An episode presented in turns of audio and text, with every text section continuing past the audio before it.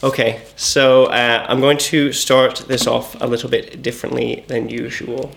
Um, if everyone just wants to close their eyes for the duration of this. Hello, darkness, my old friend. I've come to talk with you again. Because a vision softly creeping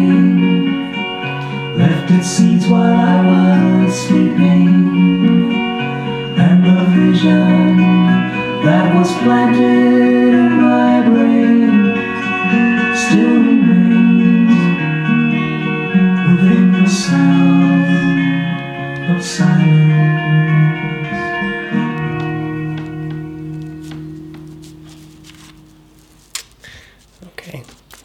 Thank you for doing that with me. That was actually just to run out the clock time on my speech. uh, no, that'll come become relevant in a moment. Uh, so, what I want to talk about today is the idea of harmony. We often talk about harmony in the Sangha, uh, but like all often used terms, we sometimes neglect to define the definition. We might even unconsciously use it synonymously with not making waves or in agreement with the group, uh, or playing the same notes, or simply to imply a state of calm. And while some of these have similar qualities to true harmony, some more than others perhaps, I do I don't think they capture the true spirit of the word. To harmonize comes from music, and let me pull out the old dictionary definition trope, if I may. Uh, not to cause a further rift between the two, but I'll give an example from both Oxford and Cambridge here. Oxford says it is the combination of simultaneously sounded musical notes to produce a pleasing effect. Cambridge says it is a pleasant musical sound made by different notes being played or sung at the same time. Now, although in classic academic fashion, I think something is underplayed when it comes to the emotional tone of both these definitions, the Cambridge one includes an important element that the Oxford de- definition does not. That being the inclusion of the words different notes. A pleasant musical sound made by different notes being played or sung at the same time.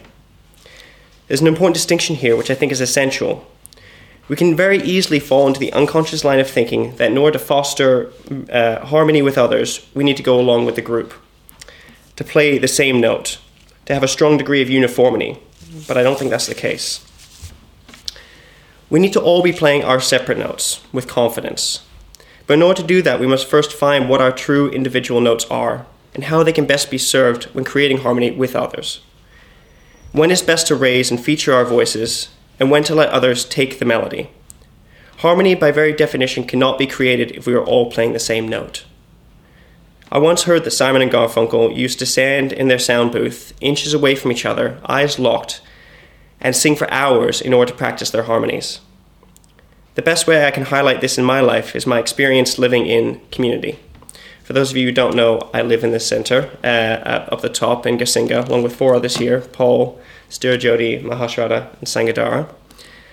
Let me say that historically, I am not a likely candidate to live in a community, nor even be part of an organized body such as Triratna. My instinct and experiences uh, have trained me to be very cynical when it comes to groups and the danger of group behavior. I have seen it lead to some awful things, but then so have we all seen how the opposite quality of individualism, which is most naturally present in myself, can lead to incredibly unskillful behaviors and disastrous situations. I think the examples of systemic power abuses throughout the entertainment and other industries are highlighting the dangers of both these extremes, for it does take both qualities. I myself have witnessed it lead to a whole party of people witnessing the lead up to and allowing a rape to take place. Been in countless jobs where repeated and accepted sexual harassment and abuse has taken place in front of whole rooms of people who did not blink an eye and because of a combination of my own individualistic self righteousness and exhaustion of my own lack of personal effect, and my lack of faith in others to stand in solidarity and to rise up and challenge unskillful behavior, I have left those jobs, always wondering could I have done more? Could I have sought out other voices to harmonize with, because surely they were there, with the same desire for change as me, but with their own unique contributions that I could not see. When it came to community, I certainly had my reservations before moving in. I was terrified of losing my individuality, having to conform or be part of the group. To my surprise and relief, this was not the case. In fact, quite often it is the opposite dilemma. Everyone else is like me, worried about losing ourselves. But I don't want to deride this completely, as this serves an important purpose.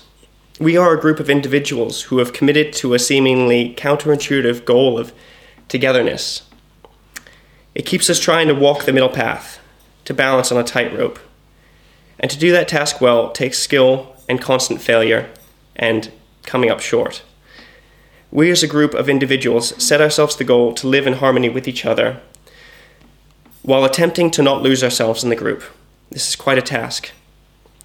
Teetering back and forth from individualism and group behavior on either side of the true individual tightrope. For in order for us to truly live in harmony with each other, we need to intimately know our own voice and the value that voice when, it, when that voice is best raised or lowered in relation to other voices in our own folk quintet. My time so far in community has been my personal favorite in terms of living situations. I live with four other amazing, rich souls, including one of my deepest friends, Sangadara, who, to my delight and constant chagrin, challenge me to be more in line with my own ethics than I would sometimes choose to be. But that is the basis to me of a spiritual friendship. They are guiding me to be more truly me, to value my particular voice, but also in relation to the other voices around it. They are helping me towards becoming and hopefully maintaining being a true individual, in harmony with those around.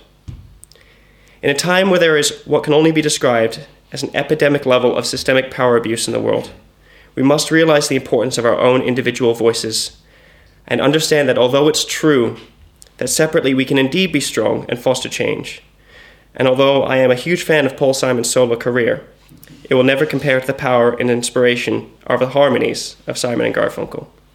Thank you.